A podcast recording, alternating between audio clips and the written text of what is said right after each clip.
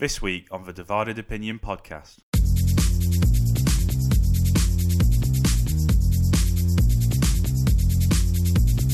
My name is Joel, and with me, I have a very buoyant Henry Westmacott. How are we feeling, Westy? But I think he almost lets his sort of personality and what he wants to do override the good of the team sometimes.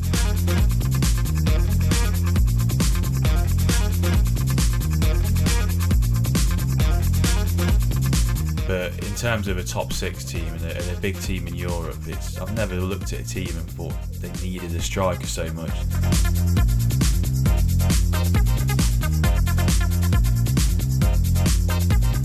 His kind of mercurial dribbling and the skill is kind of customary. You see it every game.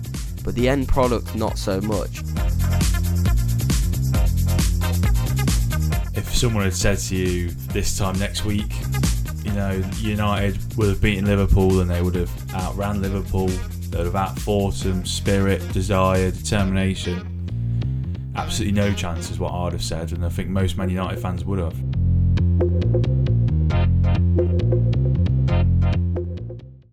Hello and welcome back to another episode of the Divided Opinion podcast. My name is Joel, and with me, I have a very buoyant Henry Westmacott. How are we feeling, Westy? Very different to most weeks, I must say. Um, I know. Absolutely buzzing. Uh, yeah, can't wait to get stuck into it, to be honest. Yeah, I mean, it, it must have been quite a while um, Mm. since you, you last looked forward to talking about Manchester United on the podcast. Yeah, it feels odd. I mean, I was going into the game, obviously knowing we were doing the recording this morning, and I was just expecting to have another sort of reflection on a, ba- a bad week for United, and you know, but still Well, against we- Liverpool. What what what a way to kickstart your season. I know we were we were saying yesterday. I mean, if if Liverpool go and win four 0 again, what are we gonna say? Like, what are we gonna say that we hadn't already said? Yeah, But the um yeah the gods answered our calls and and we're going to be able to speak about United in a different sense today. And yeah, I'm not I'm not over the moon about United winning. I'm not asked, but like. It's nice. It's it's nice. It's, it's nice in the footballing world to be able to talk about United in a different light, and it's been so long, hasn't it? I mean, while I was watching the game, and we'll, we'll get to the game. We'll get to the game later on in the show. In today's episode, we are going to give you a game week free reaction. We're going to go through the the five games that we think deserve the most airtime. We're going to we're going to speak about Leicester City versus Southampton. We're going to speak in depth about Brendan Rodgers and the mess that's going on at the King Power Stadium at the moment. Then we're going to go on to West Ham versus Brighton. Equally, West Ham have uh, endured a, a difficult start to the season. Then we're going to go to Leeds versus Chelsea. Obviously, Leeds winning 3 0 at Elland Road. And then we've got Newcastle, Manchester City. We've got Manchester United versus Liverpool at the end of our reaction for this week. Pretty mad weekend of football, to be honest. Um, yeah, and then we're going to take you through around, around the grounds, have a look at the other games. Going to give you our picks of the week, which are players of the week, basically. Then we're going to react to our game week three predictions. We're going to give you our game week four predictions, and then we're going to do a little bit of transfer talk at the end. Let's get straight into it, Westy. And we're gonna start with Leicester versus Southampton. And I mean, the listeners, everyone, we, we've got quite a few listeners in, in like the Leicester area because obviously that's where we're from. So there will be some people that are looking forward to hearing about this. And I imagine there's a few listeners that, oh, I don't want to hear about Leicester. But we're going to talk about it because I think it's time really to talk about Leicester. There's kind of been this kind of downward trajectory for a while now, kind of going back to last season really, ever since the missing out of on fourth place the season before last. And it's kind of been judging when to dissect the situation really. Um, obviously, the game at the weekend, uh, a Che Adams double. Che Adams is from Leicester, isn't he? mm, yeah, Mm. he is from so he's from yeah, so he's from the Leicester area. He got the, a double to cancel out a James Maddison free kick to seal Southampton their first win of the season, and obviously Leicester now still waiting for their first win of the season. Two losses and a draw. I mean, we can start with Southampton, but I don't think that people are particularly coming here to listen to uh, listen about Southampton. Obviously, we were I was at the game. Southampton, as always, look balanced overall, tactically very well drilled and very well coached by Ralph Hasenhüttl. Obviously, I think we can talk a little bit about their business. I think they've gone about their business quietly but effectively. Southampton. I mean, Joe Aribo looks solid. I was surprised at his size, to be honest, for a creative player like he is, and his dribbling ability as well. He's he's a unit. They've got this new signing Bella Kotchap, who signed from a VFL Bochum, who played alongside Salisu, who we all, all know. Obviously, he played brilliantly. They both played brilliantly. They marshalled Jamie Vardy. I don't think Jamie Vardy. I wonder what his xG is at the moment because Jamie Vardy, I don't think has had a chance yet this season. Hasenhüttl, obviously, well, going back to the signings, obviously Lavia uh, from Manchester City in midfield next to Ward Prowse looked impressive. Sekou Mara, who we discussed last week, causing problems. He had a goal called off for offside, which looked tight, to be fair, um, in person. But yeah, Southampton just did everything right, really. I mean, the first kind of 60 or so minutes were, were pretty even. Leicester looked good in spells, but again, it's just chance creation. There's a real lack of transfer creation, and obviously it was kind of a carbon copy to the Brentford game. So if if you guys can't remember, obviously Brentford, Leicester went two 0 up, and then Brentford or Leicester sat in. They started brightly, then sat in, and kind of let Brentford pick them off, and that's exactly what happened here against Southampton. So Westy, what is this? Is this a this kind of habit to to sit in and bring teams on seems to be Leicester's downfall. Is it a tactical decision? Is it kind of a mentality defect? I'm kind of racking my brain really. I can't work out as a Leicester fan. It seems to me as as it's coming from the coaching staff. From my point of view, do you not think that from watching from the stands? Because um, it, it, it wouldn't happen every week if it wasn't a, a clear sort of in like instruction from Rodgers and his staff to say if you go a goal ahead, sit in a bit deeper, make a few changes, and try and sort of shut up shop. But Leicester know, and all Leicester fans know that they aren't really, they don't have the tools to do that. They'd be much better off by going out and going for the second and third goal and going for the kill, and, and then you can sit off when you've got a two or three goal cushion. And I feel like Rodgers just sometimes he he lets his sort of I don't want to say ego because it's just a bit of a strong word to use, but I, I, I assume he does have a bit of an ego. I think that's a well known fact in football. Mm. But I think he almost lets his sort of personality and what he wants to do override the good of the team sometimes. And I don't know whether he doesn't believe in his side's ability to go and get that second or third goal, and he sort of opts to go for the more sort of sit back approach. But whatever's whatever he is doing, it's not working because we saw it numerous times last season, and obviously you watched them a lot more closely than me and most people listening to the podcast. But it's definitely been sort of a reoccurring theme now for I'd probably say about eighteen months. Mm, it is. It has been, and I think you're right. Like defensively, and I've seen Rodgers called out before for his defensive aspect of his game. People, I've seen people saying, and like reputable people, tactical kind of experts saying that Rodgers isn't a good defensive manager. He just isn't, and this is a consistent thing. Just holding on to leads or holding on to anything. We just don't seem to be able to do. And push comes to shove. I mean, that Brentford game, I've never seen a more kind of different first half and second half. I've never seen it. Like we were all over Brentford, and we know how good Brentford are. And then that second half. I mean, for me, from my standpoint, I don't see how it can be a tactical decision because surely someone wouldn't keep making the same mistake over and over again.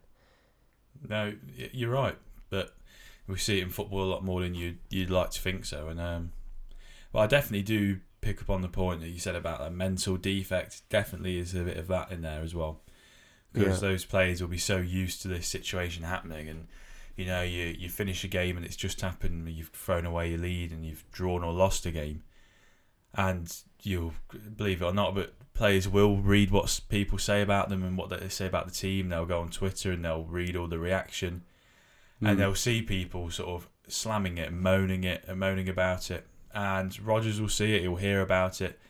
So when it does come to the next game and they're in the same position, it's yeah. a mentality thing, and they'll start doing stuff that they wouldn't usually do. So when they're hmm. defending mm. a lead with five minutes to go, they'll think, "Should I be there? Should I be there?" Pick up different positions and yeah. overthink everything to the point where it happens again and again because they're not sure they've not got a set way of doing things when it come when push comes to shove and they need to defend yeah. lead.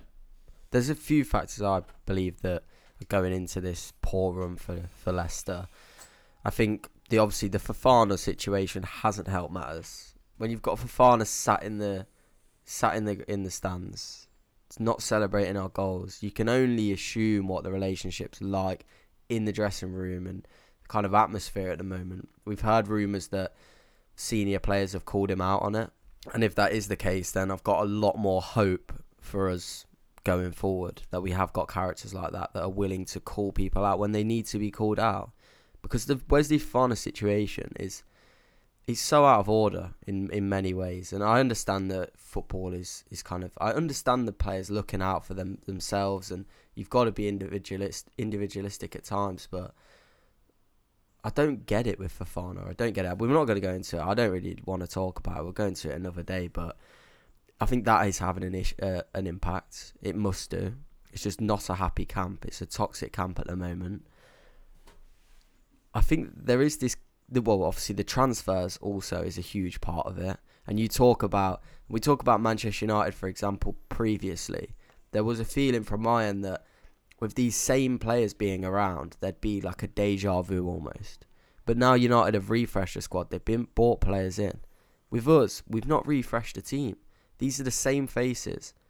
The same faces that many of them missed out on Champions League two years in a row.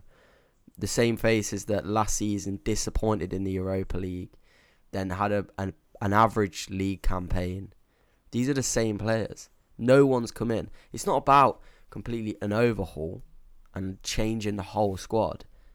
But you get a few faces in there, don't you? We just it's not even about these players coming in and starting.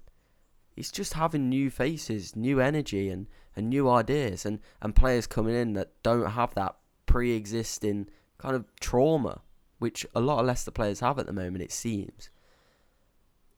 Do you think I've got a couple questions for you? I mean, do you well first of all do you think this is kind of an end of a cycle almost for this Leicester team? We see it with loads of teams. You see an upward trajectory and then you see a downward spiral which ultimately ends up with a a big decision whether it's a, an overhaul of the squad a new manager coming in.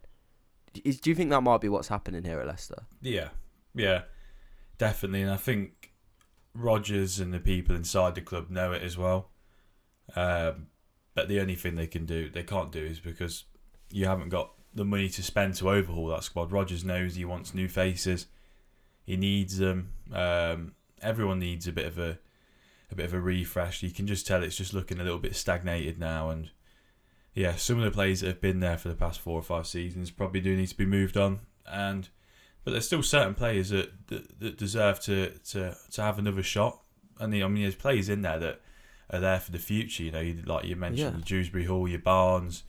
Justin. Um, there's a few of them. Luke Thomas. You've got a lot of got a lot of potential there for the squad, but you just need some new faces to sort of fill the holes and and you know what I mean. Yeah. Just just yeah. move forward. And Rodgers wants to do that. Don't get me wrong. You can. There's no other way of putting it. He definitely does want new faces, but until the funds are available to him, his his hands are sort of tied. Yeah, I just yeah, there's definitely players there that I want there, and it's not in terms of it's not really a personnel issue for me, and it's not like a, an overhaul. It doesn't need to happen. The Rodgers debate is is something that I mean we can have it, but I'm not 100 percent sure on Rodgers. I'm not I'm not Rodgers out. I'm more at a point where with Rodgers, it needs I need a big act of just a big a statement of intent really. I need a Rod- Rodgers to either come out if he's not committed for the rest like for for years to come and it's not here for the project the project's over he just needs to go. If not i think he needs to commit. And it, some some Leicester fans will say, will say i'm mad. In in some ways i prefer well um, in some ways i want Rodgers and i don't think this is holding me me holding on to the past or I, I do think Rodgers is a good manager and we've had some brilliant times as as Leicester fans with him in charge but I genuinely want to see it's one or the other for me. He needs to go or he needs to commit and say and say to these players, right, I'm here. Rodgers is here for the next six years. He's here. The project's restarting again. The cycle's starting again. Whether you're going to be here or not. I think also we've kind of lost the, we've moved away from or tried to tell ourselves that we're not a selling club and we haven't sold in ages. We haven't sold a big player for a few years in a row. We sold Maguire, Chilwell, Mahrez, Drinkwater, Kante. That's constant money coming in, and that's how we were spending and buying more players. We haven't done that in years. That's gonna have to happen. It's just a reality of being a Leicester fan at this point, and of being a fan of a club below the top six, really. And players are gonna have to go. I think Fofana's gonna have to go and then hopefully we can move forward. I mean, lastly, we'll move on. But obviously, there were rumours that Brendan Rodgers walked or he'd been sacked after that Southampton game. All the bookies had, had su- suspended bets on him being sacked. He ha- he hasn't been sacked. He's back at training. But is it time for Rodgers to go, Wester? I think give him another five or six games. I think see how you get on. Obviously, you've got a bit of a bit of a tough run now um, Chelsea, United, and then I think Man City's around the corner as well.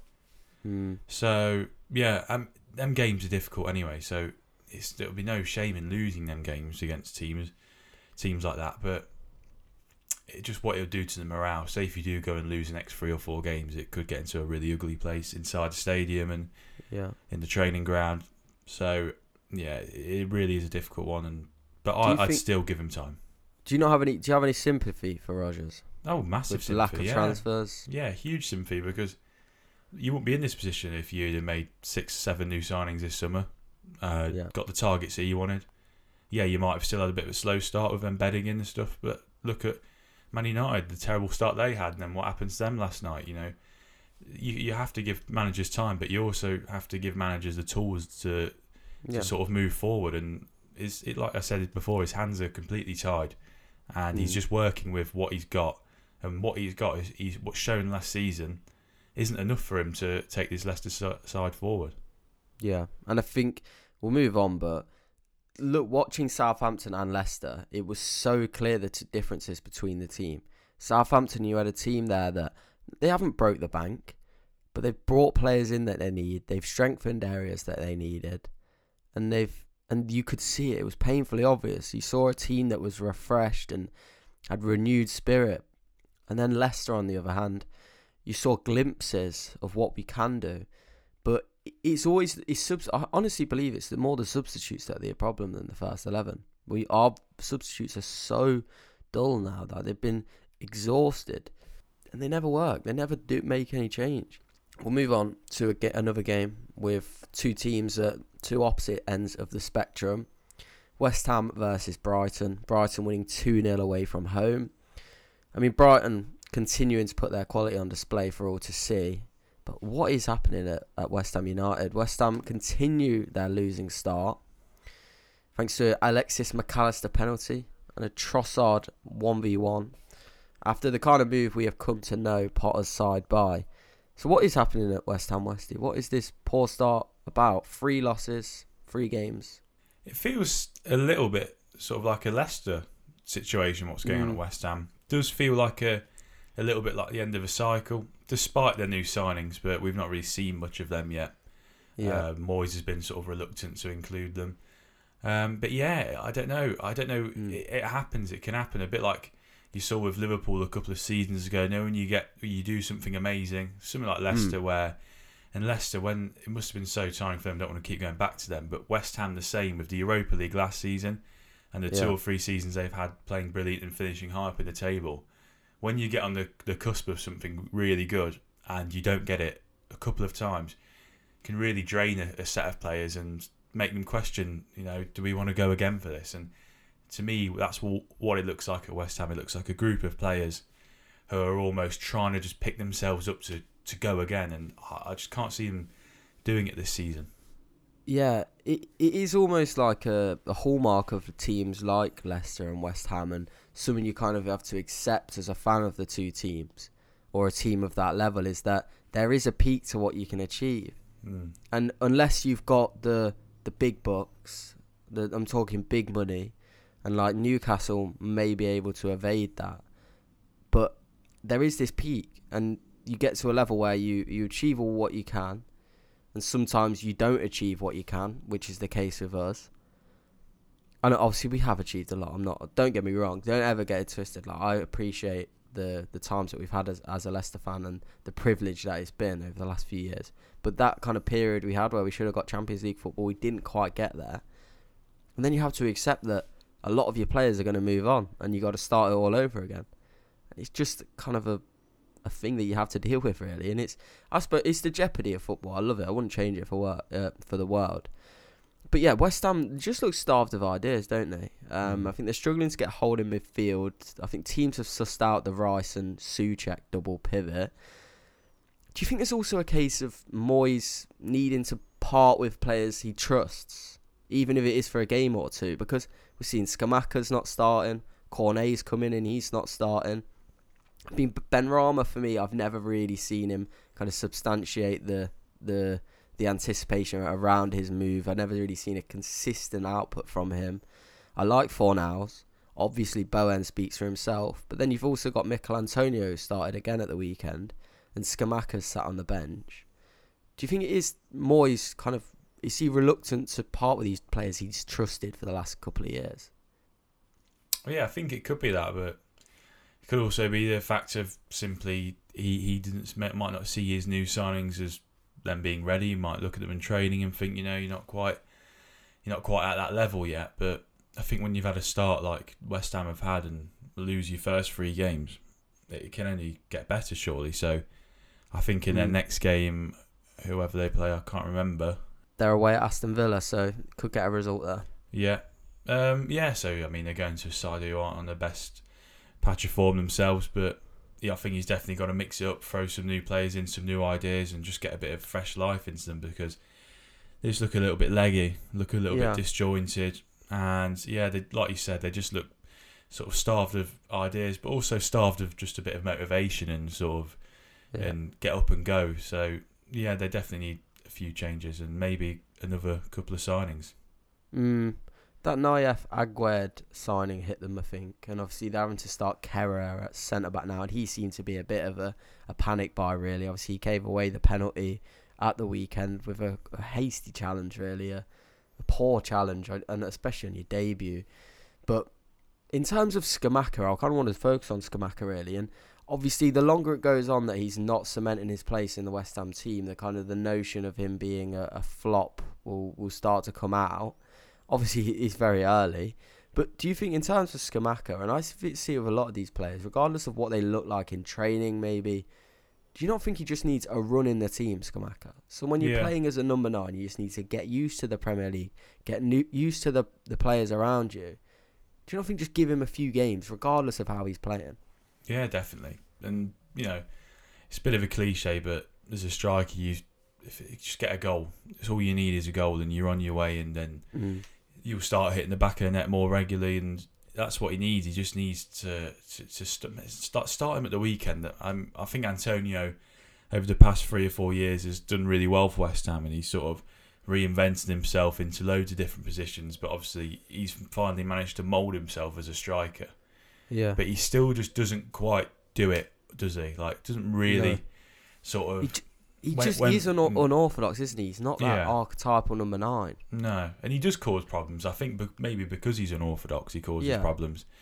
But if you're signing for, if you're spending forty million pounds on someone like Scamacca, sooner rather than later, you need to sort of get them molded in and, and Mm. give them that chance to show their worth. Because Scamacca, the like you said, the longer he, he spends on the bench, the more his confidence is going to drop. And then when he eventually does get onto the pitch, say in another few games' time, Yeah, he's going to be a bit of shot for confidence, and it's going to take longer for that goal to come.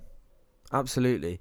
And uh, again, I've I've rated what Antonio's done over the years. There's definitely kind of flaws to his game, and those flaws are where Scamacca's strengths lie. In terms of the what I was saying about the archetypal number nine and the the attributes that comes with that, Scamacca's got them in abundance. I mean, I've not watched his game particularly closely, but everything I've seen spoken about him and the highlights I've seen. Apologies for being a highlight merchant again, but Scamacca has got the kind of the the awareness on the ball, the ability to hold the ball up and to pick up the right positions. There was I can't remember the game now, but earlier in the season, it might have been the first game of the season where I saw the highlights of every time the ball went up to Scamacca, and every time he recycled it, he held it up and, and brought a Fornals or a Bowen into the game. And when you got those creative players, bringing them into the game is, is almost more important than than what the striker's going to do at the end of it and how many goals he gets. I'd like Yeah. to see Scamacca come into the team, definitely, and I think it needs to happen. We'll move on now to the. I was going to say the shock of the weekend, but I think Man United may have taken that one. Leeds United versus Chelsea. 3 0 to Leeds United. Brenden Aaronson profiting from a loss of concentration by Mendy. Then Rodrigo continuing his scintillating form with a well taken header before Harrison rounded off the scoring with a tap in. I mean, what this is the beauty of the Premier League, isn't it? Chelsea put in a performance like they did against Tottenham. We all start to think, oh, were we wrong in our predictions about Chelsea? They look brilliant. Turns out we may have been right, Westy. I think this may be a representative represent. This may be symbolic of the the season that Chelsea have got ahead of them. Do you think? Yeah. Yeah, it seems like it's going to be a frustrating one for Chelsea. And Chelsea fans, definitely, if they don't get a striker in, because I don't think I've ever looked at a team. I mean, obviously, in retrospect, you've got other teams lower in the league that struggle to put the ball away. But in terms of a top six team and a, and a big team in Europe, it's I've never looked at a team and thought they needed a striker so much. It's really is going to be their Achilles heel if they don't get one in. Obviously, Aubameyang looks like it's going to be close, but even is he the right guy? I, I wouldn't be so sure. But you just there's consistency is the word for me, and it, this is in both an attacking and a defensive sense, but probably more so attacking, which seems mad considering they lost three 0 But obviously Sterling, that was what he was brought in for, is to provide a reliable output. Doesn't look like he's going to be able to do that, or not to this point anyway. He looks positive in the build-up play, but he's just unable to to make it pay really. I don't get what this cons- inconsistency is. And it's painfully obvious in all of Chelsea's attackers. We can literally go through the list. Havertz, inconsistent. Sterling now, obviously it's too early to judge, but he's not had a brilliant start. Pulisic, inconsistent is, is even probably, for some of these players, inconsistent is praise for them. Because that, it, that suggests that they are good at some points. But, I mean, Ziyech, inconsistent. Hudson Odoi, kind of fallen off. And, and I'm missing names there. There'll be more names that I've missed out. Even Mason Mount started the season pretty poorly. What is this? Like, what is this going on with Chelsea? Why can't they find any kind of consistency? I mean, it might be too difficult to an- uh, to answer, but I don't know. Can you put a finger on what it might be? Not particularly. I, I, I look at Chelsea and I just don't see a team that sort of flows. It almost looks like they don't get on with each other that much on the pitch. You know, I think they've got a lot of talent on that pitch, but they don't really Yeah. sort of. It just seems like a, a lot of individuals playing together. Um, you look at Havertz, Mount. I mean Sterling. You can't really put him in that category because he's just come in. And in fairness to him, he looks like he's made a pretty decent start, uh, personally. But yeah, and it looks like the the link from midfield to attack just isn't there. And you know they've got players like Jorginho in there, and I think you know I think they probably need a refresh. Um, he tried Gallagher, didn't he, at the weekend? tried Gallagher, and Gallagher almost looked a bit of a rabbit in the headlights. I think he's an. I think he's another example of a player that it's it's builded up for so long. Him getting into the Chelsea team. He's had brilliant loans at Charlton, at, at West Brom, at Crystal Palace, and now he's got into the team. It maybe it's all just Yeah, all I just a bit too much for him. Maybe. Yeah, I think Palace might be his level. To be fair, might be harsh, but I wasn't Mm. really that sold on him. But no, yeah, it's just difficult. You like you say, you you find yourself sort of umming and erring, but you can't really put a finger on it, can you? It's, I don't think Thomas Tuchel probably could.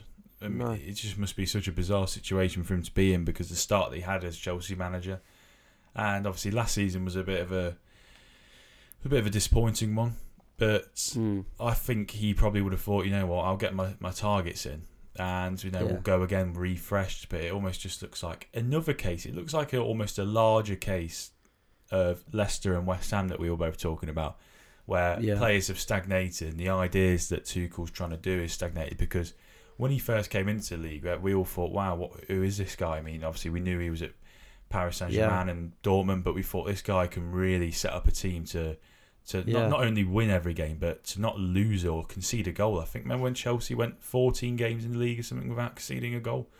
And just the difference between Lampard's team Yeah. and he, his team. I mean, Lampard's team, if you'd said that Lampard team was going to win the Champions League, you wouldn't have believed it, would you? Definitely not. And I think as a, I think you, I think you can't underestimate players and how sort of how it can they can get just sort they can, the modern day player can just get bored of a manager's ideas and tactics, and as soon as that happens, it's a long way back for the manager, I think. And I think Mm. I feel like I don't want- I like Tuchel as well, so I, I I feel sorry for him if that is the case, but. It just Yeah. feels like the players are just sort of losing a bit of hope in him. I wonder though, and I don't want to sound ro- like Roy Keane here, but I wonder if there was anything that was going to put it down to, it would be a character issue with these players. And you look across the team, there's, obviously some great characters in that squad, but I'm looking mainly when when I look at the issues at Chelsea, I mainly look towards the attack. And you look at some of the characters that are in that team, they don't strike me as as these players, you know, when you have these players that just seem indestructible, like it seems even if they have a bad run of form, they come back fighting and they find that goal and then they go on another great run of form. They don't seem to have those characters at Chelsea. And when you're bringing in someone like an Aubameyang, it does not fill me with confidence at all. For example, for me, if you were going to bring in someone, I'm not saying he's he's obviously not been tested at the top of the game, but I think for Chelsea, you want characters like a Mitrovic, you want characters like an Ivan Toney or someone, someone that really you can tell that both of those strikers are strikers in in every sense of the word, and in the sense that they believe every time they go on that pitch they're gonna score. Doesn't matter who's marking them, and Chelsea just don't seem to have those players. Havertz, he's young obviously, and the talent is there with Havertz, and we've talked about him countless times on this podcast but the character just does not seem to be there at this point. I don't know what it is, and it's so hard when you get into the realm of when it's away from tactical, and we're now talking about kind of the psychology of the game. It's so hard to pin it down to one thing, but the character does seem to be a problem at Chelsea. Mm. I look at Pulisic. I don't believe he fully believes his own ability. Ziyech has come and he's struggled. Obviously, Werner. What does it say about someone's character if they've left a team and then they've gone straight back there? I think it's interesting. Obviously, we can't go away from this game without talking about Leeds United as well. I didn't watch the game particularly closely in terms of an analytical sense, but everything seems positive coming out of Leeds at the moment. I think the signings have really hit the ground running, and those kind of the pre-existing players that who were misfiring before s- seem to have found their range. He's Jesse Marsch just doing a brilliant job, isn't he? Yeah, yeah, and uh, we've spoke about him a few times, and I've touched on how how I think that his greatest strength looks to be his sort of man management and how he's got this Leeds team playing together and sort of united the fans again with the team and got a real feeling of sort of belief and togetherness. But yeah, I think you can just see it, it transcends onto the pitch, and I think a lot of people, a lot of people criticised his sort of his decisions in the transfer market this summer you know, with the players signing from sort of the Austrian league who'd managed uh, the Bundesliga, people like Aaronson, uh, is Kristensen as well, one of them, Uh, Rasmussen. Rasmussen, Tyler Adams, uh, and yeah, people were wondering why they were replacing players like Kalvin Phillips, etc., with these players, and you know, he's obviously he's had an answer to absolutely everything so far, Jesse Marsch, Mm. since he's come to England, and his signings again proving that he is right and if you do know players and you know how they play and you can trust them, a bit like Erik Ten Hag with sort of Martinez and plays that he wants. People criticise, but if, if that's the players that the manager wants and you know they're going to perform the goods for you, provide the goods for you, sorry, then why wouldn't you go for it? And I think it's been exceptional with Leeds' start, and Jesse Marsch has been the key to that. And yeah, I think they're playing really exciting football, and I think they're going to be in for a really, really solid season. Yeah, and going back to the signings, he's taken risks, hasn't he? I know in certain sense you'd say he's played it safe because he's gone for players that he knew about and players from like the Red Bull group. Still a risk. He- these were huge risks, and I, I've got to be honest. I looked at it, and from a kind of from a standpoint with my kind of preconceptions about certain players and And when you see these transfer, well, normally when you see these transfer windows of players that lists of players you've not really heard about, they're from kind of teams that you maybe have not really watched and teams from abroad and not proven Premier League players. You do have these preconceptions and think, oh, we're going to get another transfer window here where all these players don't reach the level. But they seem to have. And I think also you can really tell a lot from a manager and by just how well the players that were there before are playing. I think Jack Harrison is someone that he with him staying is a huge plus for Jesse Marsch and Leeds in general. Harrison, I think he got my underrated player of the season two seasons ago, and he is he's a top player, Jack Harrison. And I wonder now, with Rafinha going, with Phillips coming, uh, with with Phillips going as well, whether he'll be able to step out of the shadow and kind of be the lead man for his side. And I'm not saying he's been in the shadows and he's he's not been that those players kind of um, lessened his his impact, but I think being the star man in a team is very different. And Jack Harrison, I think, has got the ability to do that for Leeds, alongside the Rodrigos. And I mean, Rodrigo, I never saw this coming with Rodrigo. I never saw it coming. Um, he he's been a man possessed this season. Maybe it's a purple patch.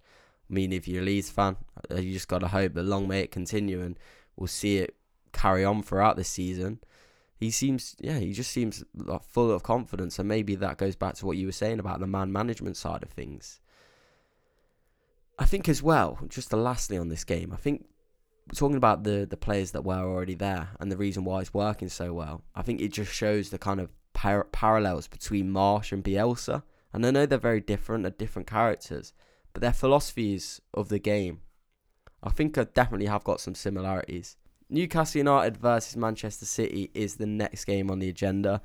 3 3. From a kind of a two way standpoint, it's probably the game of the weekend, really. Gundogan obviously put City into the lead before Newcastle rallied and found the equaliser. Westies frowning at that, me saying that about the best game of the weekend. Newcastle rallied and then found the equaliser and the goals to put them in front through a, a nick or a and yeah, nick off Almiron. I don't know how much. Well, it was quite. It was a quite a good finish from him in the end. It was mm. sort of like his his abdomen. Yeah. Um, and then obviously that all came from Allan Saint-Maximin. And then Allan Saint-Maximin was then instrumental in the second goal as well. His kind of direct, decisive dribbling before finding the run of Wilson, who took the ball in his stride and finished with ease. Then Trippier, wonder strike, looked to have sealed it for Newcastle until City came back into the game for a Haaland. And then also, Bernardo Silva obviously found the equaliser after being set away by Kevin De Bruyne. I think Kevin De Bruyne started the season in commanding form. Um, but Allan Saint-Maximin, really, I think, is the kind of ta- main takeaway from this game. He was at his unplayable best, really. I think it was arguably the his finest performance I've seen, anyway. I mean, his kind of mercurial dribbling and the skill is kind of customary. You see it every game. But the end product, not so much. And but Sunday's game, he kind of matched his intent with a tangible return. I mean, I've never seen Kyle Walker so flustered, if I'm honest. No. Yeah, I, I must admit I didn't see the game because uh, I had work commitments, but from what I watched on the highlights, like you, bit of a highlight merchant sometimes. no, uh, Newcastle fully deserved what they got. I think they were lucky to not get a win by the sounds of it in a sense, if you just want to run down of the game, obviously Newcastle looked great. Um, Manchester City going forward looked good. I mean, Haaland scoring, it was a scrappy goal, but I think it was a sign that Haaland is just going to continue to score goals because he he's always going to get chances. He? he? hits him huh? cleanly. I saw yeah. that. It was just he sort of he, it was but past the keeper without even blinking. Yeah, and he's just going to get bags and bags of chances. And he wasn't really in the game too much, Haaland, but I don't think he's there to be in the game really.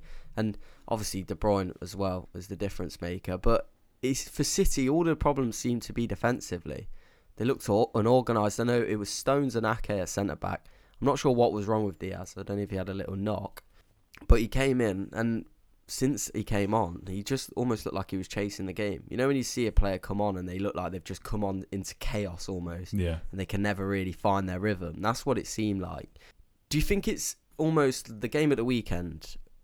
and I don't you don't need to have watched the game to to talk about this, but do you think Newcastle was it a reminder for City not to be complacent, or do you think maybe there is a sign of something deeper in Pep's side? I mean, they do seem light in the centre of defence. Yeah, I think, think something they should be worried about. I think a bit of both. Um, but the thing is, with City, you know, it's this could have been there the whole time, and it probably has been there the whole time. It's just you very rarely see teams go at them and be able to go at them because normally City have got 70 80% possession of the ball.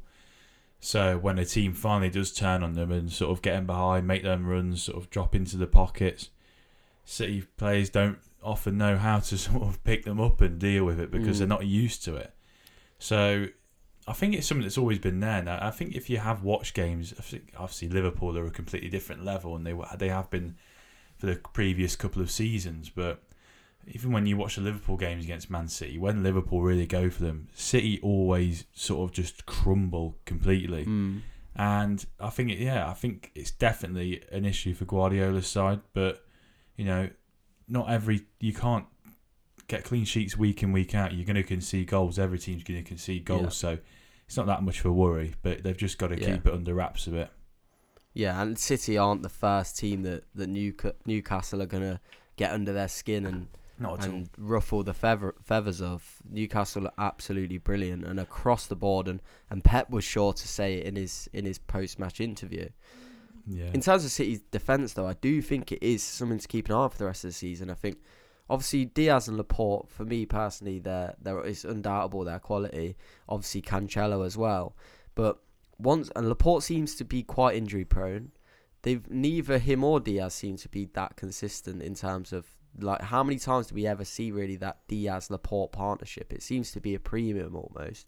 Obviously, Ake, started the season positively, but I'm still not fully convinced about Ake, and I'm. It then goes back to that thing of I don't fully believe if he if he believes in his ability as a Manchester City player. Stones, I think, appears lost. I think he has since he signed that new contract. He signed a new contract, came back in, and Laporte had taken his place. Walker was at fault for both of the like, well not at fault, but he had a big part to play in the first two Newcastle goals. He got he lost um, Allan Saint-Maximin before Allan Saint-Maximin put the cross in for Almiron's goal, and he was way out of position for the second goal as well. And Saint-Maximin had a free rein on Stones, and then it was Wilson one on one with Dias, and Wilson got the better of him. I think it's something to keep an eye on. I think it could just be a reminder and something to just prick or perk City up and just remember they can't be complacent. But I think Newcastle are just a brilliant team, and yeah, something to keep an eye on. Yeah. Right, we're on to it now. The marquee game of the weekend from Westie's standpoint. I mean, where do we start, Westie? Obviously, Manchester United 2 1. Um, goals from Sancho and Rashford before a Salah consolation goal, really, in the second half. Man United were unrecognisable, weren't they? Yeah. It was roles reversed really. Liverpool became the team playing without any conviction. It seemed nothing they could they couldn't do anything right. And Man United, it seemed like they couldn't do anything wrong for portions of that game. I mean, just give us your initial reaction. Well, still, still in shock. Really, I think. Um, not once after going. I mean, after the Brentford game, if someone had said to you this time next week, you know, United would have beaten Liverpool and they would have outran Liverpool that have outfought spirit, desire, determination. Absolutely no chance is what I'd have said, and I think most Man United fans would have. But yeah, from minute one, it was it was unrecognisable performance. All Because uh, I was just dreading, you know, I think it could have got really sour. You know, if Liverpool went one or two up, so the opening yeah. half an hour, and it could have got really ugly. But yeah, United players went out there with a points proof, and I think the changes that Ten Hag made were really smart. Sort of, I, I, I definitely questioned Elanga coming into the side when it when the team got announced, but there was clear there was clear obvious plan to that. He was getting in mm. behind and stretching that Liverpool defence, and that's another thing. Liverpool and City likewise. That Liverpool defence do not like getting people getting at them, and I think that's a question yeah. that needs to be raised even more because Liverpool's defence has really sort of fell off in the past sort of six to six to twelve months personally, from my standpoint, anyway. I Uh, thought they were unplayable near the end of the season, though. Liverpool, like that was some of the best I've seen them play. Yeah, like the think- last I end of last season. I think if you look at the if you look at the the previous six to seven games in the end of the back end of last season, despite winning them games, they they did always go one 0 down. I think the last six games they've Yeah. gone one 0 down. So that is a worry, and I think there's just a few players in there that have got a little bit too comfortable. Yeah, Um, but on yeah, for United, I mean, I was so impressed with Evron. He like the back four for starters. Martinez and Varane, uh, they've made it look really difficult for Harry Maguire to get back in. I think because they looked formidable together. The first time they Yeah. played together, I think Varane makes such a huge difference. Malacia, I thought he was exceptional against Salah. To Yeah. throw someone of his age into a game like that, his first start up against someone like Mo Salah, and the way he handled yeah. him. Dalot, I've always been a huge critic of Dalot, but he was fantastic against Diaz. Won every Dalot battle. for me is the one that, that sticks out really because I didn't think Salah offered anything really all game, but Diaz was definitely where the threat was coming from for Yeah. Liverpool. Sorry Yeah, no, no, hundred percent, mate. Uh, You're you're you're here to talk about the game as much as me. um, but no, yeah, I, I just loved it. I just even I think from you can just I think people like Lissandro Martinez that he set the tone. You know, twenty seconds in, he goes through the back of Salah and gets up and he gives him a barge in the back, and you know he just he sort of set the tone for everyone, got the crowd going, and he did it a few times. I think he gave one to Milner, he gave one to Diaz, and he, he just looks like that's what United have been missing for so long. And I think other players sort of picked up off that energy and thought, right, I'm going to have Yeah. a go as well. I'm going to have a Yeah. go. Um, but no, I go- really like Martinez. I Oh, really yeah. like Martinez. I think he's absolutely brilliant. Yeah, And obviously, it, there was some kind of uh, question marks for me around his height, but if he can play like he did yesterday, and there were a couple of times where he just it, it's his passing as well. His passing's brilliant. Just finding that right pass and just re- relieving the pressure on the defense. And it is just he plays with a real arrogance, doesn't he? Mm. and just a self belief. He's like his his kind of aura makes him like six foot five. yeah, Like he he plays bigger than he is. Yeah, it's perfect way to describe him. I think attack, attacking output was, output was really good. I think they looked a constant threat for I think the opening 25, 30 minutes. I think there was a gap that sort of went between 30 minutes to sort of 15 minutes into the second half where Liverpool had loads of the ball. And that was a, that was a point where I thought, you know, this is where, you know, Liverpool are going to get back into it. They're going to score one, then they're going to go and get another. But I was just so impressed with United's how, how resolute they were in defence and the it was just such a change. That's why you know you sort of find yourself just scrambling around for words when you're trying to look back at the game Yeah. because it was unrecognisable and you don't. And people like Sancho and Rashford. I mean Rashford in the second half, he that that will be that that will do so much for him that goal and.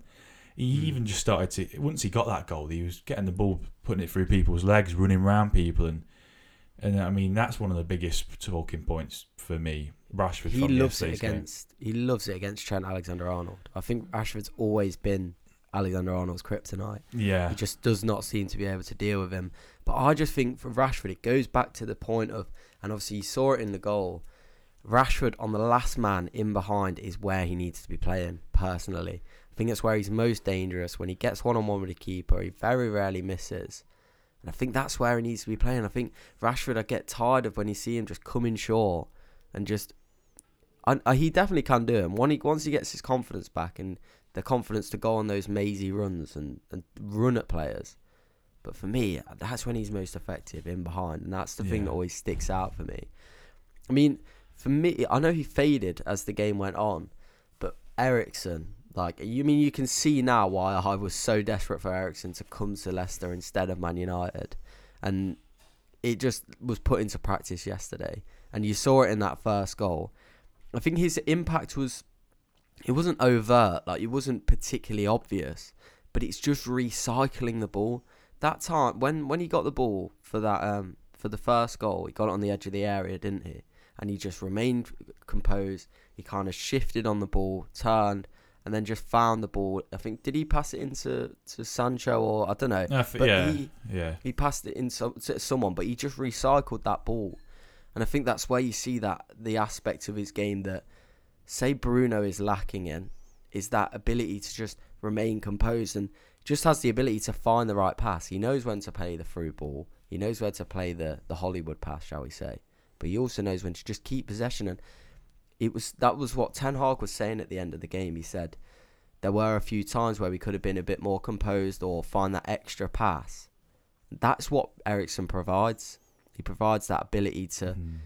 to just rein everyone in a little bit. Do you know what I mean? And he- Yeah. I just think I thought he was brilliant, Eriksen, and I think Ten Hag definitely targeted a weakness there in, in Liverpool's midfield, and he kind of took a risk really. I think Bruno, and when I saw it on paper f- before the game started, the Bruno Eriksen McTominay, I wasn't sure, but then I saw the the Liverpool midfield, and they offered nothing really. Liverpool Henderson, I don't know what's happened to him. I've always been a, a big um, advocate of, of Henderson and, and his work, and I think he's been a brilliant player for Liverpool over the years, and he is more than just his, his footballing ability. I thought Milner just looks. Milner's just, just, that- time to yeah, just finish, isn't it? It's just time. he's not to at the level. No, Not at level Elliott, anymore. yeah, Elliott for me, his development is going to be huge of, and vital to Liverpool's success this season. They need him to step up. He's got the talent, but there were a few times where he's seen the pass, but he just didn't quite have enough to execute it. And yeah, his development is going to be really important. Another thing I identified just from a Liverpool standpoint, the Salah, Firmino, and Diaz um, front three. I mean, we've come to we've come to get used to seeing that Liverpool trifecta kind of working in tandem, and yesterday it was so far from that. They were so far apart. They were all really isolated. Firmino, he doesn't really offer anything other than something in a, a defensive sense. I don't think No. he offered nothing going forward yesterday. But yeah, I it was. I think it was. I don't think it was like. I, I don't want to be pessimistic. I don't think it was like an outrageous Man United performance. I think it was the heart was there, and that's the most important thing. And it kind of just proved that what we've been saying for ages of the quality is there with Man United. It's all a mentality issue. Does it, in terms of that performance, does it not heighten your frustration of the la- like recent years or recent months? Because where where are these performances? Where have they been?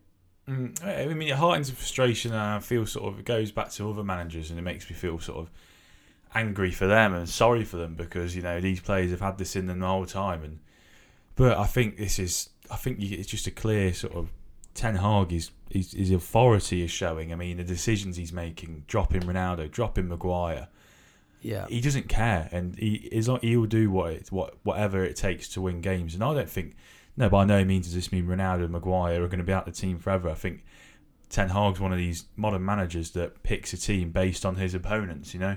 And Yeah. there'll be some games where United are at home to someone else, and Ronaldo will be in there to start because he will suit that more. Yeah. But he spoke about it before the game, Ten Hag, and just how the decision to drop Ronaldo and Maguire because Liverpool were a fast team and they pressed a lot, and it worked down to a T. And I think, I think if you look back at Brentford last week, how United got out outran and everyone sort of criticised Ten Hag's decision to call call off their day off and make them run that extra mileage. Um, a, s- a stat here: United last night 113 kilometers ran, Liverpool 110. United Yeah. 155 sprints and Liverpool 104. So I mean, big difference. yeah. To ever it- think it's not- United would yeah. outrun Liverpool. No, and that that is, I mean, that was the thing, and that's why I think it's so important to kind of look towards the next game now and not rest on this too mu- too long, because that Liverpool team were really poor yesterday, and they I don't know what it is, and I'd love to just sit down with Jurgen Klopp and strip away all the bravado and all the all the mind games and just genuinely ask him like what's going wrong? Like what's happened? Has something happened in pre-season? Did something disrupt their pre-season plans? Because they look tired, they look lethargic, they look spent of any ideas, and they just look terrible. Like they look awful, Yeah, they like look- so unrecognizable to the Liverpool we've come to know.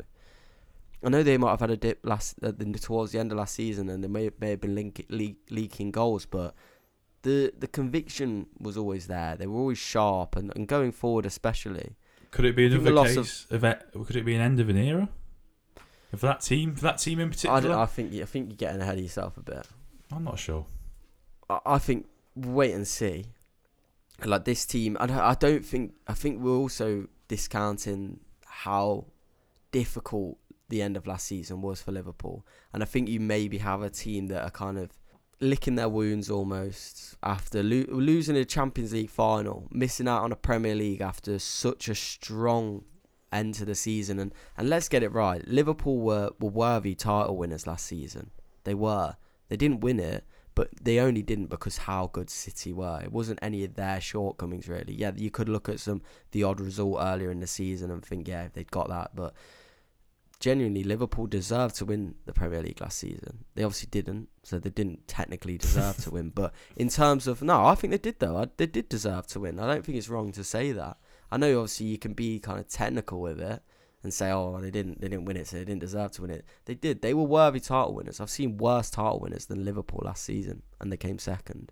And I think that will have a huge impact on the team, and I think that's what we're seeing now, personally. And yeah, they might need a bit of a refresh, but I don't think it's anything to look into too much. I, I personally, I, I kind of give Liverpool the benefit of the doubt in these kind of situations. Yeah, fair enough. Is there anything else you wanted to add on that, Westy? Any more? And do you want to bask in the glory any longer? Oh, no. don't know. So, put, put me in the spot a bit there, trying to think of another another topic, another another No, person to talk. I about. just didn't know. If, I thought you were just yeah. I thought you were just basking in the No, glory I a little just- bit longer. I was just sort of listening to your sort of Liverpool, the downfall of Liverpool, and I was Yeah. quite enjoying it. And you know, to be above them in the tables a pretty nice feeling after the bad start United have had. yeah, you've got it's the little wins in it. You've got. But like I think wins. going back to what you said, yeah, United can't dwell on this performance. They they have to go and get something at Southampton, go and win the game. Obviously, Leicester after Yeah. that. You know, this is where it will really show. I feel like it sounds stupid to say, but I think Roy Keane said it as well. The Southampton away and Leicester away, the next two games, they'll be harder for some of them. They'll Yeah. be more harder for some of them United players than Liverpool at home. You know, because Yeah. you have to. It's another game where you have to get yourself to that same level, that same intensity, without the Old Trafford crowd, without playing against Liverpool. So it'll be a real test of their character, and it, I think it will show the next sort of running of games. I think it's Southampton, Leicester, Arsenal, and Leeds. I think that'll be some the real acid test for United and how far this team Mm. can go. Absolutely. I mean, I'll know from that that Southampton game. First ten minutes, you'll know. You know whether this is uh, there was how much you can take from this Liverpool game, really. Yeah, you- You are only as good. You know, everyone says you're only as good as your last game, but you are kind of only as good as your next game, really. Mm. And this is where we're going to judge United. Is it a kind of a was that a yeah a an flash in anomaly, the pan, or or, is yeah. it something? Yeah, is it going to carry on? We're going to skip the around the ground section because we've run o- uh, run over a little bit here. Uh, we'll go straight on to our picks of the week. I mean, for me, kind of in the running for the the player of the week, I think you've got Martin Odegaard. Obviously, scored a brace um, for Arsenal against Bournemouth in their three 0 win. Wilfried Zaha got two goals um, against Aston Villa. He's continuing a positive start to the season. I mean, Che Adams has to be in with a shout. Didn't score a goal since February. Scores a brace and, and comes on and, and wins the game for Southampton. But my pick of the week is going to be Alan San Maximan. I thought he was absolutely brilliant. Everything I said earlier in the episode. Yeah, he is my pick of the week. Nice. Westy, who's your pick of the week? It's not going to be a United player, is it?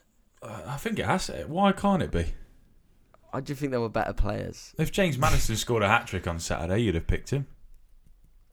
I'm not saying it's like a bias thing. but I just personally don't think there was that standout performer for United. Mm. Lissandro Martinez for me. Yeah, Yeah, fair enough. Do you yeah. want to explain your reason? just faultless performance, heart, energy, desire, quality Yeah. on the ball, great defensively. I think he just stood out for me. Yeah, well, I've got nothing against that. Um, yeah, so Allan Saint-Maximin and Lissandro Martinez were our picks of the week. Right, we're going to move on now to our predictions. So last week, I got on my predictions, I got six points. Um, obviously, building on my five points the week before, so I'm on 11 points overall. I got five. Westy, you got five, Oh, did well, you? I actually went for a draw last night in the United game, that, and that was optimistic at the time. I went 4 0 Liverpool. So, yeah. Uh, yeah, so we're neck and neck in the, the predictions table. Right, we're going to rattle these predictions off. Southampton versus Manchester United. I've gone for 2 2 in this one. I've gone for 3 0 to Manchester United. 3 0, wow, optimistic. Brentford versus Everton. I've gone for 2 0 to Brentford. I've gone for 2 0 to Brentford as well. Wow. Brighton versus Leeds. I've gone 3 all in this one. I think it could be an interesting game. I've gone 2 1 to Brighton. Right. Chelsea versus Leicester. 3 pm kickoff, not on TV. Weird. 2 3 to Leicester, I've gone. So 3 2 to Leicester away from home at Stamford Bridge. Mm. I've gone 2 1 Chelsea. I said I never bet against Leicester, mate. Liverpool versus Bournemouth, another one of the 3 p.m. kickoffs. To be fair, this these fixtures were actually I found these from an article quite a while, while ago, so the TV times may have changed. I'm not sure. Liverpool versus Bournemouth, gone 2 0 to Liverpool. I've gone 3 0 Liverpool. Manchester City versus Crystal Palace, I've gone 3 0 to Manchester City. I've gone 3 1 to City. Arsenal versus Fulham, the late kickoff on the Saturday, I've gone for 4 0 to Arsenal. I've gone 2 1 to Arsenal. Wow, a bit more reserved. Aston Villa versus West Ham. Why is that a Sunday game? Oh, it's, oh, it's probably not on TV anyway. I've gone nil nil in that one. I've gone 2 2. Wolves versus Newcastle, the next Sunday game. I've gone 1 1, so another draw. I've gone 2 1 to Newcastle. And then last game of the weekend, Nottingham Forest versus Tottenham Hotspur. Our friend Sedge will be there, hoping hoping for another Forest win. I say another. Obviously, they drew last weekend. I'm going to go 2 1 to Tottenham on this one. Sorry, Sedge. I've gone for a 1 1 draw. Right. Yeah, we'll react to them next week. So at the moment, I'm one point clear at the top of the table. Loving it. Loving life. Right, we'll move on to the last segment of this week's episode. Obviously, apologies, the reaction ran over, and it usually does. Um, but hopefully, that that's kind of the the uh, body of the episode. So hopefully, you guys enjoyed that insight. yeah, let's talk talk transfers, Westy. What have you got for us? Antony to Man United. It seems to be hotting up a little bit. Uh, Yeah. Whether it gets done, still not sure. I think Ajax's stance is. I think they still don't want to sell him. Obviously, uh, he's one of their key players. But I think if an offer of what's being touted as around 95 to 100 million euros, about 80 million pounds, I think if that comes in, it might be difficult to turn down, especially with the sort of games that Antony's playing.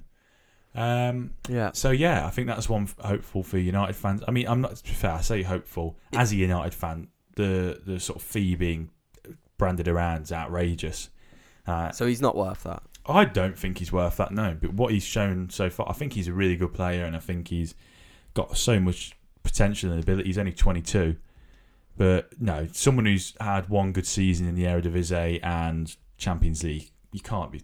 They're not worth 100 million, but if that's what he's worth to Ajax, that's what he's worth to Ajax. So, Is this not another case of just trusting Ten Hag as well? Of course, yeah. If if he want, if he think that money is going to be well spent on Antony, then yeah, you you you give him that them funds and you you you buy him. So I'm one of them things where I hope it happens, and if it is, if you have to pay over the odds a bit, you pay over the odds. But yeah, I think Gakpo as well from Cody Gakpo from PSV, uh, Ajax's Yeah. rivals, is another one being being touted. A lot of people are assuming that it's one or the one or the other with this one. But hearing a lot of reports saying that United are going to go in for both, which would be more Yeah. an expensive expensive duo, looking at about 150 million pounds for them both.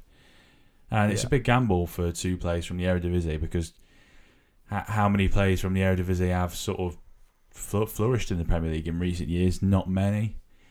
Um, so that's I think for United, that's about the transfer news that we've got at the moment. Just discussing those two, I think obviously Gakpo I saw he played away at Leicester for PSV. Didn't do much if I'm honest. He looks like a, a good player, um, like a solid player. He didn't really put the world to rights. Obviously I know you're kind of hoping that he might be a striker, and he definitely is. A, he can play up front, but I think he has played a lot of his football off the left. And when I saw him, he played off the left as well. So it'd be interesting because I do think that left hand side is an area of weakness for United, somewhere that you probably need strength. I mean, it's it's weighing up Rashford and Sancho really, and who you need to provide backup for more. And obviously, it looks like you're probably going to get it in both of Antony and, and Gakpo anyway. Gakpo seems the more sensible option. Obviously, around thirty million pounds. I don't think you can you can really argue with that, can you? No. And it can't really go wrong. A player of his, yeah. I mean, quality is hard to say because I've seen some people saying that against like the bigger clubs, the bigger European teams, that he's kind of gone missing at times. But we'll see. I think he looks like a a, a solid player, shall we say? And it'd be interesting to see if Antony. I obviously don't know much about him myself. It seems like a lot of money for him, but yeah, it'll be it'll be interesting to see for sure. What else have we got on the agenda, Westy? Saw yesterday Italian newspapers were reporting that Chelsea are keeping tabs on Rafael Leao, uh, AC Yeah. Milan. Obviously, he had a fantastic season last year for Milan in their Scudetto winning season. Um, so Ballon d'Or nominee. Ballon d'Or nominee as well. So yeah, he's sort of really, really sort of, sort of come into his own in the past eighteen months or so, and sort of starting to realise the potential that everyone sort of knew he had for for a long time. Yeah, And obviously, with Ch- given Chelsea's sort of lack of firepower up front, it would I think it would be a good a good option for them because obviously, naturally, Leao plays off the left, um, but he has played through the middle for Milan and he can play that really well as a striker. So I think he would be an upgrade on Havertz definitely in terms of providing a threat in behind and more of a presence and you know scoring goals. I think he's a he's much more of a natural finisher than Havertz. And this is a deal Yeah. that we're not sure how how how how is because Milan at the end of the day their stance is sort of almost as if Leao's untouchable at the moment. Uh, Yeah. But he is currently uh, undergoing contract negotiations, so I think Right. Chelsea are keeping tabs on how that situation progresses because I I think Leao is a client of George Mendes, and you know that George Mendes will always try and find the best Yeah. solution for not only him but for his, his client as well. yeah, So absolutely. yeah, but I think that they seem to go work hand in hand, really. yeah, and uh, I'm surprised he's not been offered to Wolves. Um, no, but I think Leao, obviously, if there is any truth in it, in Chelsea, uh, maybe not a deal that they could get done right now. Maybe next summer, because I think Leao that might be the time when he moves on from Milan next summer, if anything. yeah, But I think Leao would be really good for the Premier League. He's got the profile for it. He's got the pace. He's got the the ability, close control. He's, he's got everything. So yeah, that's a Yeah. deal to keep an eye on. yeah. I'll definitely be keeping an eye on that. Leao's obviously a name that I've known about for a very long time now, um, and someone that you yeah you want to see in the Premier League. I think with Chelsea, it's just constant. It's like a revolving door, isn't it? There's just players coming in and out, and that's almost part of the problem, I think. And again, you can't just persist persist with players that aren't at the level. But I think there has to be a level of kind of trusting players and, and giving players time to bed in and, and giving them assurances that they're, they're going to be given this senior role. I mean, how many players do they need? It's it's kind of ridiculous. I mean, if they, it looks like they are going to get Aubameyang, so you just it needs to just be a bit, it's that consistency thing, isn't it? It's just keeping Mm. a bit of stability. There's no stability, and to be fair, that's the that's the model that Chelsea have been ran on for so many years, and it has worked to this point. But obviously, they're under a new um, new ownership now, so yeah, it's going to be interesting. Obviously, linking to Chelsea as well. Got some rumours, both Talksport and Adrian Kajumba from the Daily Mail have reported that Chelsea. One's reported that Chelsea have tabled the offer of 50 million plus 10 million in add-ons for Anthony Gordon, Everton winger Anthony Gordon, and another one has um have, said that Chelsea are ready to bid 60 million for Everton winger Anthony Gordon. What are your early thoughts on this? I think obviously Chel- Everton are standing firm. They really don't want to get rid of Anthony Gordon, and it is understandable. I think Lampard's a big fan of him. I'm a big fan of him as well. Are you? What do you think? Is is Gordon worth 60 million? Is he a player that Chelsea should be pursuing? I don't think he's worth 60 million uh, at the moment. I think he's certainly got potential to be a 60 million pound player in the future. Um, but with for me with Gordon, I think well for one, I think he should stay at Everton. I think he's got something good going there, despite Everton's sort of up and down form, and no one really knows what's going to happen with Everton this season. He's sort of their shining light, and he can he can go on and do good things for Everton, take him to that next level. Um, but in terms of Chelsea, they, they need to like, just focus on a striker, focus on a midfielder. I mean, they, they're like they're spending 50 million, 60 million on Cucurella when they've got other options in that area of the pitch. Uh, Raheem Sterling's just come in at, on left wing, and Anthony Gordon's predominant position is off on the left wing. So one of Mm. Chelsea's be- main issues over the past few years has been signing players and then not accom- not accommodating to their strengths and playing them in their best positions. Look at Mount, Yeah. Mount when they play him off the right. Havertz, they're dropping him, putting him as a as a out and out number nine. He's not an out and out number nine. Uh, so Yeah. they need because they'll only buy Gordon, and that means Sterling or or Gordon's going to have to play in a position that it's not their strength. So they need to just focus on getting players in who suit the profile of what they need, who are Yeah. out and out in that position. So I don't think Gordon is would be a good signing. For, obviously, he'd add them something. He'd add them quality without a doubt. Yeah. but not for me. No. I think from both sides, it doesn't seem like a good deal at this point. I think, like you said earlier, I think Gordon, it would be in his best interest to stay at Everton. He's got something good going there. He he's he's loved by the fans. He's, I think Lampard. You can say what you want about him as a manager, but there is evidence to say that he is good with young players, and, and some of the young players that he brought on during his time at Chelsea, obviously Derby County as well. And I don't think, yeah, I don't think it'd be a bad idea for, for Gordon to stick around at Everton. I'm just having a flick through. I can't really see any other big stories. Have you got anything else written down on your on your sheet, Westy? Yeah. I, I did actually see some some nice news. David Brooks has signed a new deal at Bournemouth. So Oh, obviously, after what he went through last year and coming back into Yeah. the team, it's nice to see that he, his hard work and everything's paid off by getting a new contract. And yeah, I'm looking Yeah. forward to seeing him back on the pitch.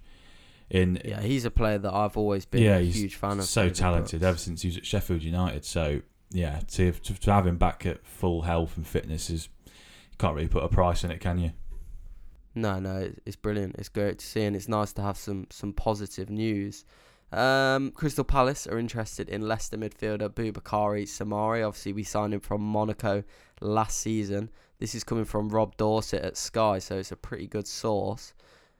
I think it would be a good signing for Crystal Palace. I mean, we've talked about before that they maybe lack that player alongside the new signing Doucouré. Obviously, Schlupp's in that kind of eight role at the moment, uh, the box to box midfielder. Schlupp did score at the weekend, but it was called off. Um, he was offside. I get the feeling that Schlupp's a bit of a fan favourite at Crystal Palace, and there's not really anything to not like about him in the sense of his of his work rate. I think Soumaré would be a good signing for them, and to be honest, we need money, we need to sell players, and Soumaré would be one of the expendables in our team. So I'd like to see that happen.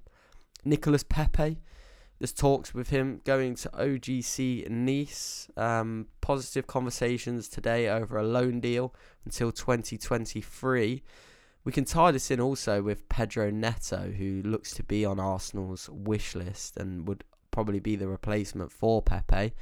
Start off with Pepe. Do you think there's any way back for him now? Um, do you think it is best to just go back to, to Ligue 1, the league that he knows, the league that he knows that he can can play well in?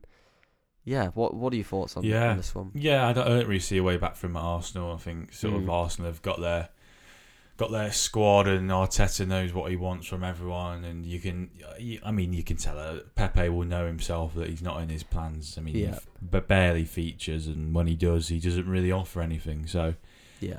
I think it's in his best interest to yeah go back to France and sort of build his career back up from there. I think this doesn't set this doesn't mean this isn't his that was his last big move. You know, obviously you, you might not if he goes somewhere else and does really well, that he might Yeah. get another big move to somewhere else. So he's just got to get his head down and get Yeah. back to enjoying. I think enjoying football is the main thing really for someone like Pepe. Because Yeah, I think we we all know the talents there, and I think Arsenal fans Exactly. would, would testify that as well.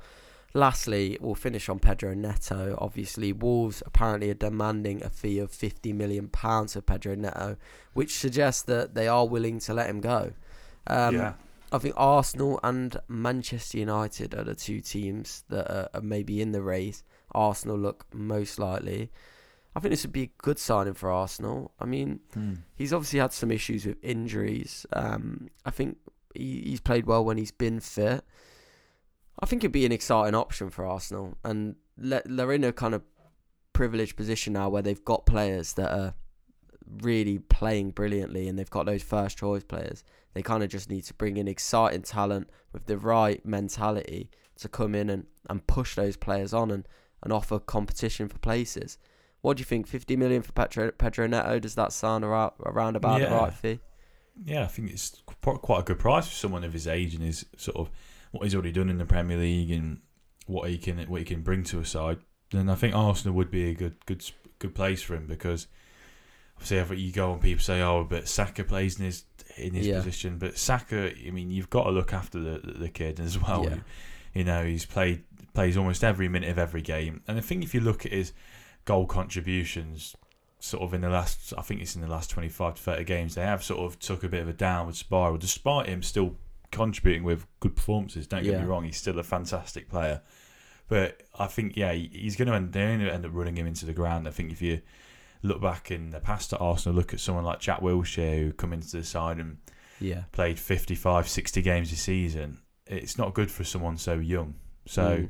you could they can burn out. I think that's that'd be good for Neto because it would, Neto can play off the left. I mean, he could even play through the middle, but Yeah. he could definitely provide a bit of comfort for Saka, where Saka knows that he doesn't have to play every minute of every Yeah. game. Despite Saka will definitely still want to. Yeah, no, and I think it's also goes back to mentality. Seems to have been a theme in this episode, but it, you can be kind of what's the word you just used? Um, burnt. You can get burnt out Burnt. in a mental standpoint Yeah, and, and aspects as well as physical. And we know the the Arsenal fans they demand so much from their players, and they they they put these players in such a positive light, which is brilliant. And obviously Saka will love that, but there's also a, a, a strain that comes with that and a pressure that comes with that. And I think yeah, bringing in a player like Neto kind of- to kind of deputy um, Saka, which I mean Neto's probably older, so pretty mad to say. But yeah, I don't think I think that would be a good signing for Arsenal. And like I said, just off, someone to offer com- competition. And yeah, Arsenal look. I know they haven't been top of our agenda today. I think when we really start talking about them, when when they start playing these big teams, and we'll see them against the the real yeah the big boys and the people they're going to be competing for these Champions League spots with. But Arsenal look really really strong, and it looks Yeah. like they can do no wrong at the moment. Anyway, we are going to round off the episode there. We we tried to keep it. We said max an hour. It's now an hour and twenty minutes. I think that's just testament to how much we had to talk about. And obviously, it was a pretty mad weekend of Premier League football, in in more ways than one. Um, thank you for joining me, Westy. Um, some brilliant insight um, from your end today. I'm sure the listeners appreciated it. Did you enjoy the episode? yeah. I mean, I enjoy every episode just as much, mate. Yeah. It's always a pleasure to be joined by you and Oh, talk it. about the great game that we love. Yeah, exactly, mate. Exactly. We'll be back next week. We're trying to keep it to a weekly schedule now. Obviously, we've done it a little bit earlier this week, so we can give you our fresh reaction to the Premier League game week that's just gone past. Obviously, next week we'll be back to react to game week four. It's it's gonna go. It's gonna come thick and fast now. The fixtures. I think the fixtures go a bit mad now up until the World Cup. Um, so yeah, thank you for joining us, guys. Um, if you enjoyed the episode, make sure to follow the podcast. Uh, put your notifications on as well if you want to be notified when the next episode drops.